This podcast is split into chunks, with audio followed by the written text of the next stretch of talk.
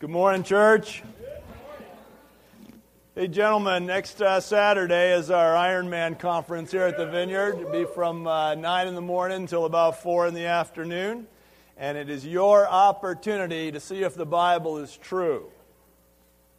Because the Bible says, as iron sharpens iron, so one man sharpens another. And if that's true, it means that as we come together, you, we can have a sharpening effect on each other and go out here with our swords sharpened and drawn and ready for battle. So I want to invite you to come. Uh, if you want to sign up for that, today is the last day to do it here. If you're going to pay by cash or check, it's 20 bucks for the conference. That includes a lunch. And uh, you can sign up in the lobby today or and through Tuesday if you do it online with plastic, okay? But we're closing the registration Tuesday night so we can get enough lunches here and stuff. So make sure you do that. There's, uh, we also have some scholarships available, some sponsorships. Uh, some of the guys are so excited about this that they've given money so that if you're a man, a young man, high school through uh, older than me, and uh, 20 bucks is an issue for you right now. You just walk up to that desk and you say, I'd like to take one of the sponsorships. Don't have to fill out a credit app. We don't have to do a home study. Uh, you just say that, and they'll give you a card to fill out, and you'll be in, all right? Also, want to encourage you guys, we have only seven of these books left, including this one. This is a book by Erwin McManus called The Barbarian Way, and I ordered a couple cases of them, and uh, they're just about gone. This is a great book for you men who want to want to be men, who want to step out in your faith and realize that the point of the gospel of Jesus Christ is not to teach you manners, but to make you dangerous. And so this book's for you. It's 10 bucks. It's 15 bucks if you get it from Amazon. So get it from us for 10 for the seven that last. Hey, Mike, would you take this and take it out or give it to somebody so it winds up on the desk? Thanks uh, so that it's available because there's not very many of them left. I want to make sure they all go. Oh, I guess it didn't make it. All right, there we go. All right. I got a watch here. That's pretty cool. All right, men, I hope to see you there next Saturday. It's going to be a great day. Yesterday was a great day, wasn't it? Yikes. I learned, I, I, learned something yesterday, and maybe I just remembered it, but what I, what I learned was that the last part of a root beer float is better than the first part. You know what I'm talking about? You know, in the beginning, you're, they're so separate. You got the root beer and the ice cream, and you're kind of working, especially if you're driving, you know? You're trying to work it all together. And, but then as you continue to abuse the ice cream with your straw, you know, something good happens in the bottom, doesn't it? Yeah, there's like this amalgamation of wonder and beauty in the bottom of that thing, so you get this kind of gray slush, kind of a glucose quicksand. That's good living there. That's real good living. I remember that yesterday. I might have been enjoying the moment a little bit extra because I was experiencing a profound level of freedom at the time was by myself in my car, driving down the road, eating this thing, and more importantly, something had just happened. And what had just happened was I had just dropped off two grandsons that we'd had for the last 26 hours. Holy mackerel, age six and three, and they never stop for 26 hours. Grandpa, can we, can we, can we, can we? Yeah, yeah, yeah. Man, oh man. You know that bumper sticker that says, if I knew grandchildren were going to be so great, I'd had them first? It's true. It's true, but it's not because they're better people. They're just not your responsibility, is the thing. That's what makes them great. Until you have some sort of temporary leave of your sanity and you say, hey, I think we'll take the boys for a night. Then they are your responsibility. And uh, boy, after that, I mean, we did everything out on the farm. We drove everything, rode everything, built everything. We got dirty, we got clean, we got dirty again. And uh, this went on. 26 hours seemed like 26 days, and they slept for half of it. And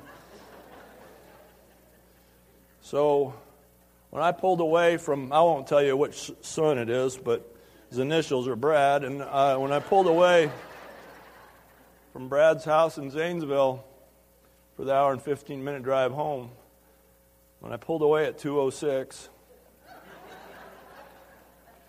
I just had this amazing sense of freedom.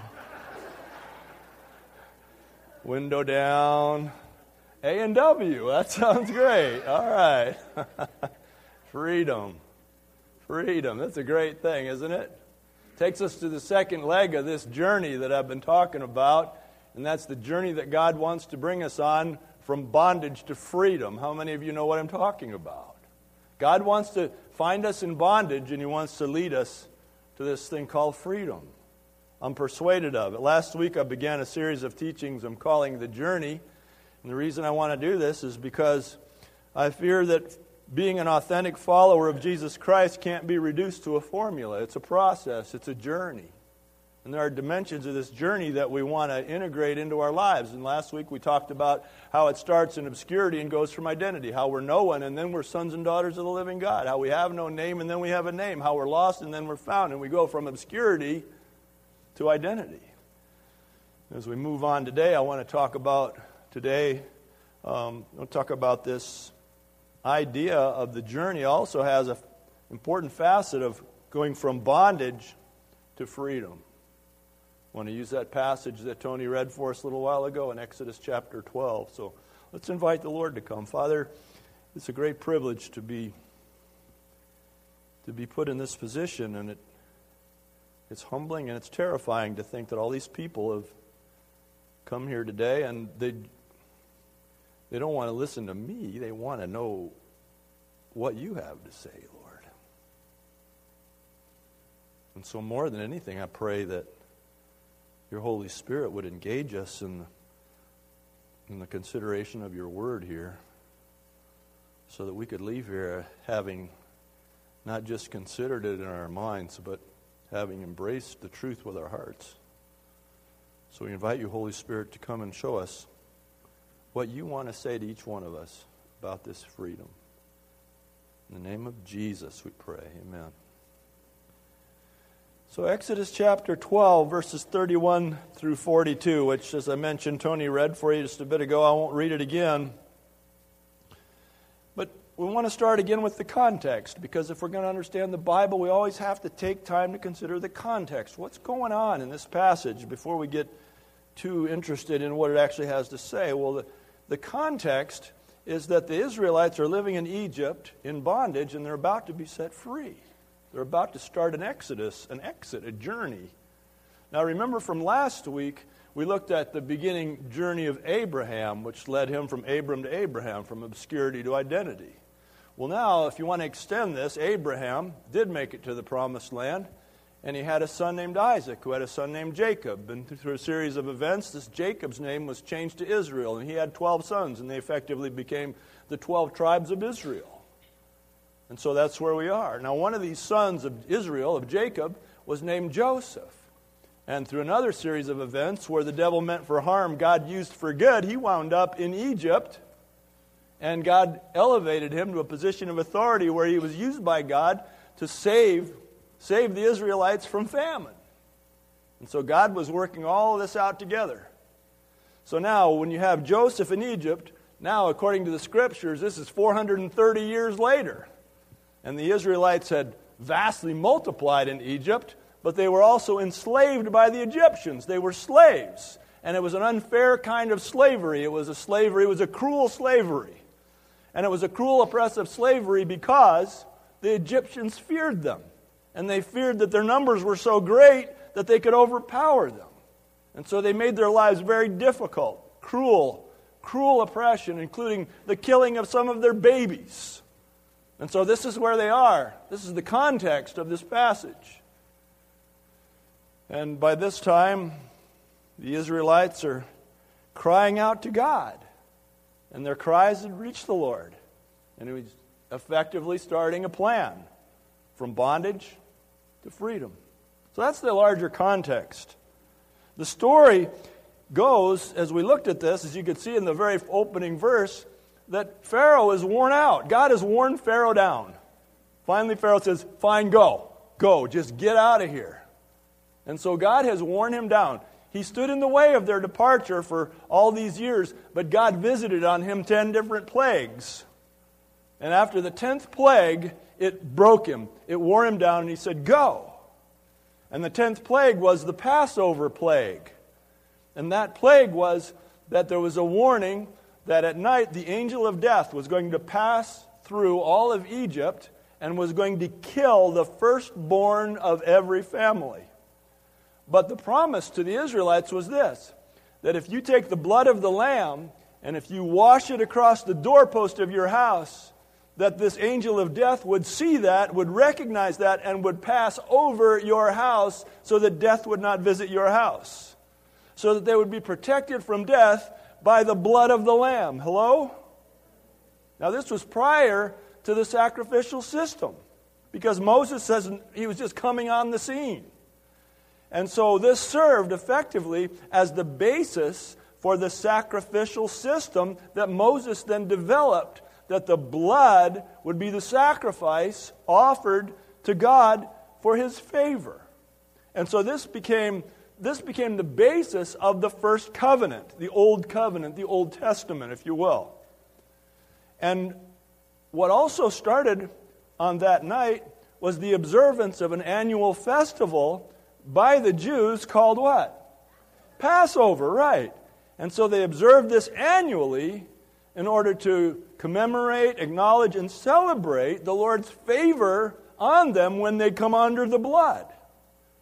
Now, fast forward to Jesus, and Jesus actually used this same meal and this same concept as the foundation then for the development of the new covenant that he's actually sitting with his disciples at the Lord's Supper. When he instituted the Lord's Supper, he was sitting with them having the Passover meal when he took the bread and he said, This is my body broken for you.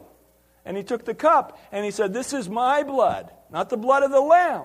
This is my blood, the blood of the new covenant shed for the forgiveness of your sins. And so that Jesus Christ and his death on the cross and the shedding of his blood then fulfilled fulfilled every other sacrifice of any lamb because he is the lamb who was slain for the sins of the world. And worthy is the lamb, yes? Worthy is the lamb, Jesus, who was slain for the sins of the world. And it's because of his shed blood, then, that we have the new covenant, that we have the, the foundation for that, all stemming back to this very, very time. And so when this was happening, then they left. And they left and they plundered the Egyptians on the way out. They took everything they needed for the journey. And I think this is an incredible point, isn't it? Is that God led them. This is the point that God led the Israelites out of bondage and into freedom. He led them out of lack. They were living in lack. And they left with abundance. Out of Egypt and into the promised land. This is the heart of God. This is the point. That God means to emancipate slaves. That God means to abolish slavery. That God means to, to take us out of slavery and lead us to freedom, out of bondage and to freedom. So, what we're seeing here in the book of Exodus is a clear picture of the gospel of Jesus Christ. Turn in your Bibles, if you have one, to John chapter 8, for example. You'll see a very clear reference to this being the very nature of what Jesus Christ came to do, is to set us free. John chapter 8, I'm going to begin in verse 31. And there it says, To the Jews who had believed him, Jesus said, If you hold to my teaching, you are really my disciples. Then you will know the truth, and the truth will what? Set you free. He said, You'll know the truth, and the truth will set you free. That the very nature of becoming a Christian is not to shackle you in religious bondage, but to set you free from all of it and set you free from sin. And they answered, Well, we are Abraham's descendants and have never been slaves of anyone. How can you say that we shall be set free? Ho, ho, ho, ho. They couldn't take you. You saying we're slaves? Jesus replied, I tell you the truth. Everyone who sins is a slave to sin. Everyone who sins is a slave to sin. That couldn't be any more clear in our lives, could it?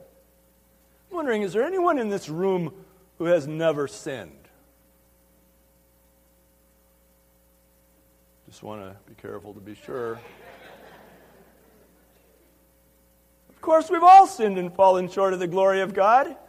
And we understand the, the pull, don't we? The drag, the entanglement of it, as Hebrews says. The sin that so easily entangles us, the slavery of sin itself. And Jesus wants to do something about that. Jesus wants to come and do something. If you read on, he says, Now a slave has no permanent place in the family, but a son belongs to it forever. So he's saying to us, we're slaves. We're slaves to sin.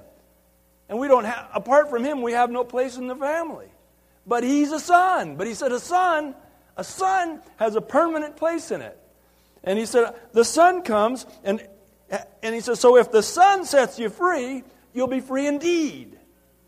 You get this? So we're not, we're not trying to get out of jail by our own device. But we're, we're, we're following Jesus into freedom because the Son, Jesus Christ, came to set us free. The attention of God is really just to lead you into every kind of freedom, lead you out of every kind of bondage and into his glorious freedom. That's really what this leg of the journey is, is wherever you're in bondage, wherever sin has set up a place where you're in bondage, that the plan of God is to bring you to freedom. Let's define this freedom a bit. Let's talk about what I'm talking about. I want to say that freedom is anything that liberates us from the bondage of sin in order to restore us to our intended place in the created order.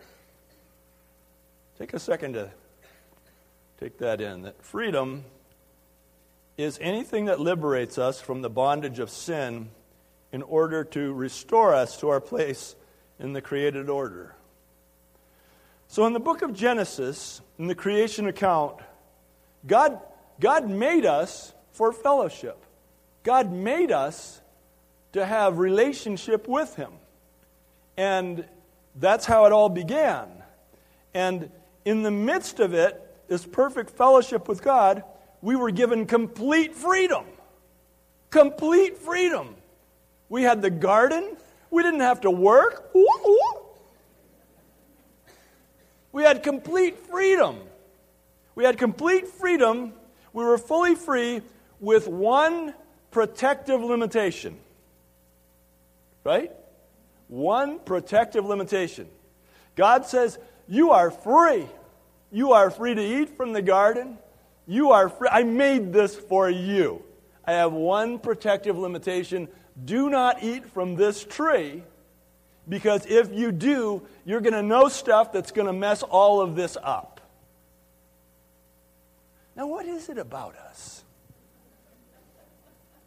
That when God gives us a hundred things and says, but you can't have the one, that we want the one. What is it about us? But it's true, isn't it? And so as you read through, you know that that's exactly what they did. And it was a protective limitation. In other words, that that tree was there to protect their freedom. But we chose, and we have generationally chosen it again and again and again. We chose the thing that God said, don't do that, don't have that, it's going to ruin everything. Well, the redemptive work of Jesus Christ on the cross begins a restoration process. You got to make sure you get this, you guys. So, when Jesus died on the cross and you came to God through his son Jesus Christ, when you came to Christ, then your sins are forgiven, yay. Your place in heaven is for sure, yay, yeah. So, with all that taken care of, there's also something else that happens and that is that a restoration process begins. It's a journey, it's a process. But you are being restored to something. And what you're being restored to by the redemptive work of Christ is what we lost in the garden. You're being restored to your place in the created order. That God created you for this. Sin broke that. Jesus Christ came not only to forgive you of your sins and give you right standing before God, not only to give you a place in heaven, but to begin now a restorative process so that you can have your place in the created order while you're here. So you can get your freedom back. Hello? And so, for example, when we engage in worship, that's what we were created to do, is to reflect the glory of God, yeah? And so when we enter into worship, when we engage in worship, we're taking a space, we're taking a step toward the restoration of our place in the created order, because that's what we were made to do. Because before you come to Christ, you don't want to worship, do you? See, forget this. I want to get in and out of church as fast as possible, yes? And you go, oh my God, are they going to do another song? What is wrong with these people? Who knows what I'm talking about? Don't raise your hand. But then you come to Christ and things start to wiggle, don't they? They shift. There's like a seismic shift. And then you find yourself wanting to sing and wanting to worship God and finding that's because your place in the created order is being restored by the redemptive work of Christ. Well, what about prayer? And what about dominion? And what about authority? What about this business that Jesus said, I give you authority to go and heal the sick and cast out demons? What about the exercise of authority? Well, that's a restoration of our place in the created order. What did God say to Adam and Eve? I give you dominion over the whole thing. We lost that dominion, that authority in the garden.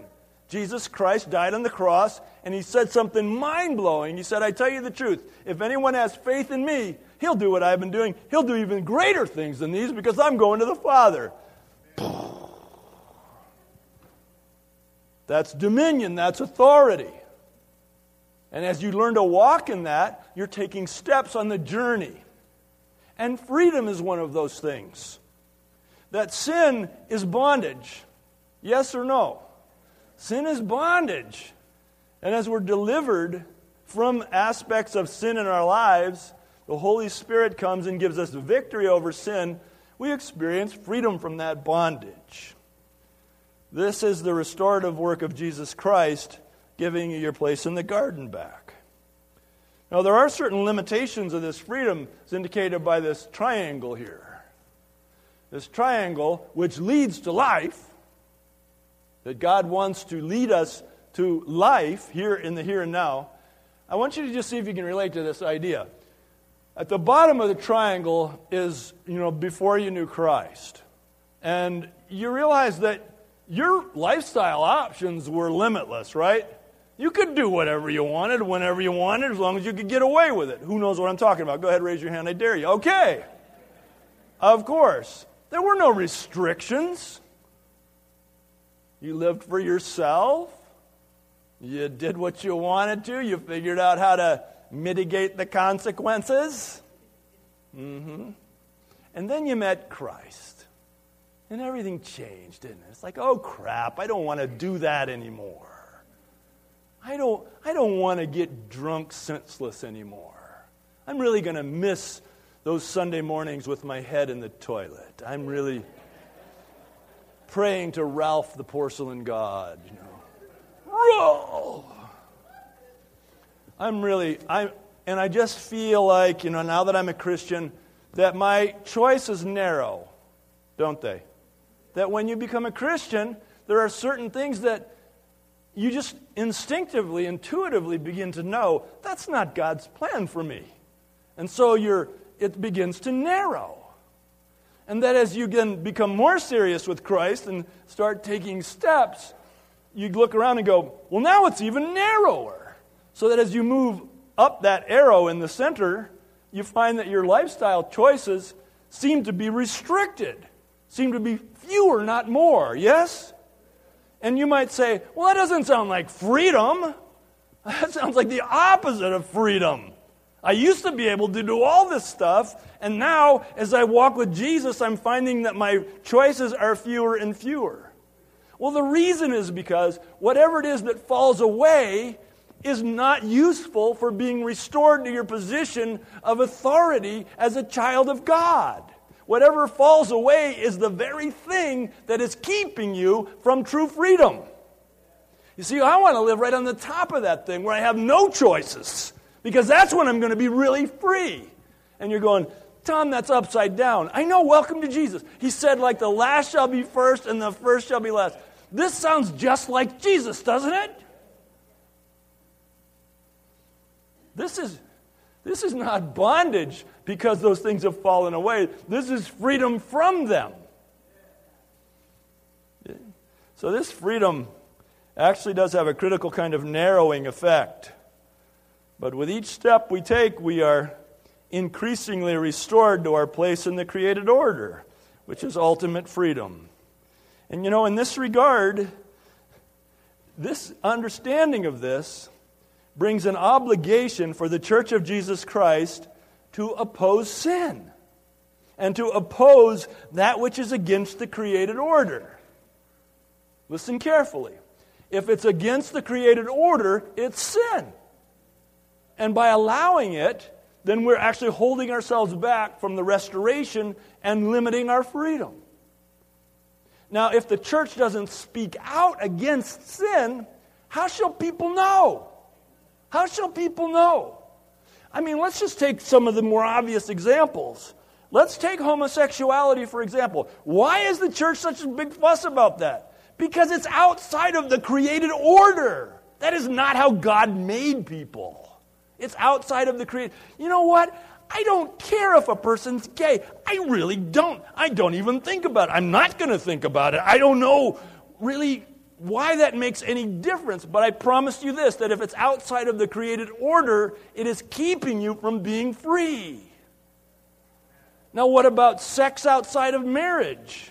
Why is that such a big deal? God created sex. Why does it have to be only in marriage? Well, because of the creation. In Genesis chapter 2, verse 21, it says, it says, For this reason, it said, God made them male and female, and for this reason, a man will leave his father and mother and be united to his wife, and the two will become one flesh. You see the sequence? The union of becoming husband and wife, and then be united as one flesh.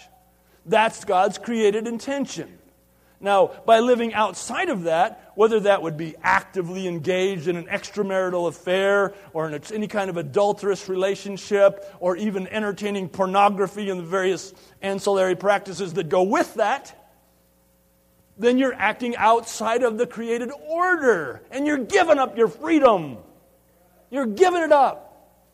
You're effectively saying, I don't want my freedom. The freedom that you crave. You say, I'd rather be back in Egypt. You know, at one point the Israelites were murmuring against Moses as he led them out. And, and they asked him this Weren't there enough graves for us back in Egypt? That's the cry of the Christian church in America. Aren't there just enough graves for me to stay in my sin and not enjoy, enjoy this abundant freedom you're talking about? With each step we take up this triangle, we are opening ourselves up for more life. Uh, Psalm 84 is a great place to go to confirm this. Psalm 84. And in verse 10, it says, Better is one day in your courts than a thousand elsewhere. I'd rather be a doorkeeper in the house of my God than dwell in the tents of the wicked.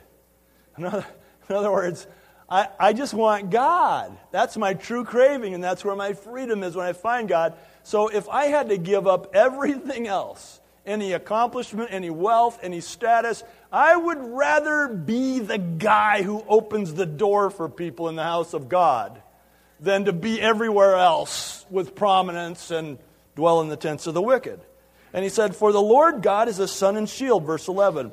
For the Lord bestows favor and honor. Catch this. No good thing does he withhold from those whose walk is blameless. If you feel like it's falling off of your range of options, it's because it's not a good thing. Because the Bible says God will not withhold anything that is truly good from you. I mean, if you think about freedom, freedom is just God's invitation to start enjoying your life.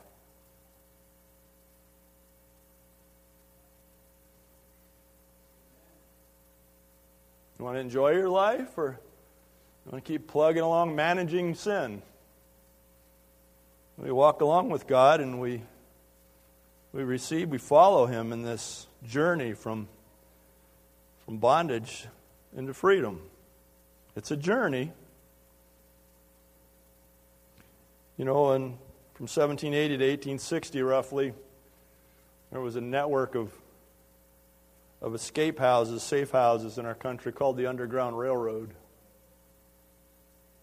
Fascinating time in our history where people in the northern free states would actually set up their homes as safe houses for slaves to escape the south. They had to make it to the north. They had to get to the north and they could find their way into these houses and these depots, as they were called, because the people who were there were conductors, and there were all these code words that would get people to the right place. I think it's such a testimony to people that such a risk would be taken by them. It's fantastic. But some estimates say that somewhere in the vicinity of 100,000 or more slaves actually utilized this thing that was coined the Underground Railroad to get either to one of the northern free states or hopefully to Canada where they could not be retrieved legally. And um, it's all part of this journey out of bondage and into freedom. But if you read around some of that history, you'll, you'll be fascinated by some things, as I was, I think. And one of them was that these slaves who found their way north, they had to learn how to be free. They, they weren't for sure what to do next. They had to learn how to be free. Many of them were born, and most of them actually were born into slavery. They were sons and daughters of slaves. So they never knew a life that was free. But what they had, they had the stories. They had the stories of the older generation that would talk about a time when they or their parents lived in some other part of the world and they were free. And they had the stories of freedom. And these stories were all that they had to, to uphold them, to keep them going. But then, then many of them were faced with a choice. And the choice was are you going to keep living on the stories, or are you going to take your ticket on the Underground Railroad? It was a great risk. Are you going to try to escape and get to a safe house? Or are you just going to try to survive on the stories? Harriet Tubman was, of course, one of the great figures of the Underground Railroad, and one of her amazing quotes is I freed a thousand slaves. I could have freed a thousand more if only they knew they were slaves. They weren't making the choice. It's said that Harriet Tubman used to carry a shotgun with her when she would make these trips down to South. And it wasn't to, it wasn't to protect herself against slave owners. She pointed them at the escaping slaves and threatened them if they chose to turn back.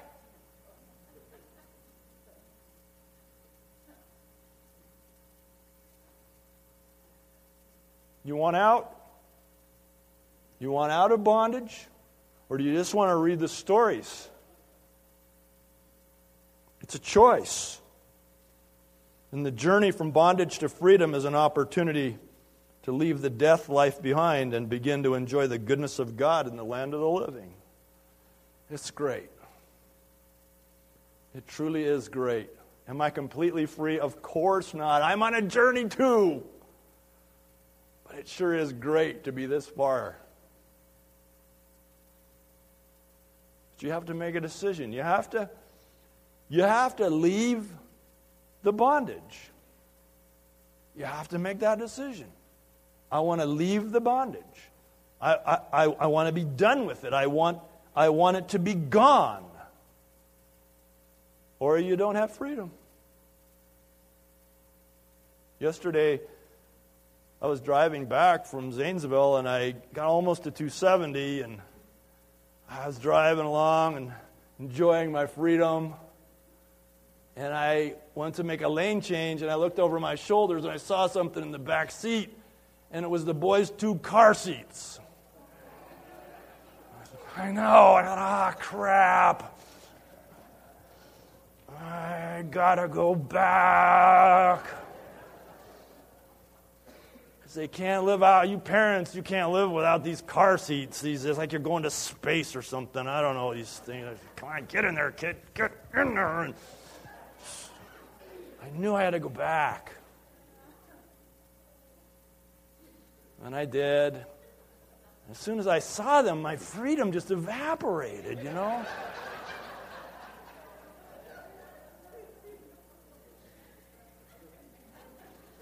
But the truth is, you can't be free if you've still got stuff in the back seat. That's true. You're not free if the stuff is still in the back seat. You want out? It means you're going to have to clear out the back seat.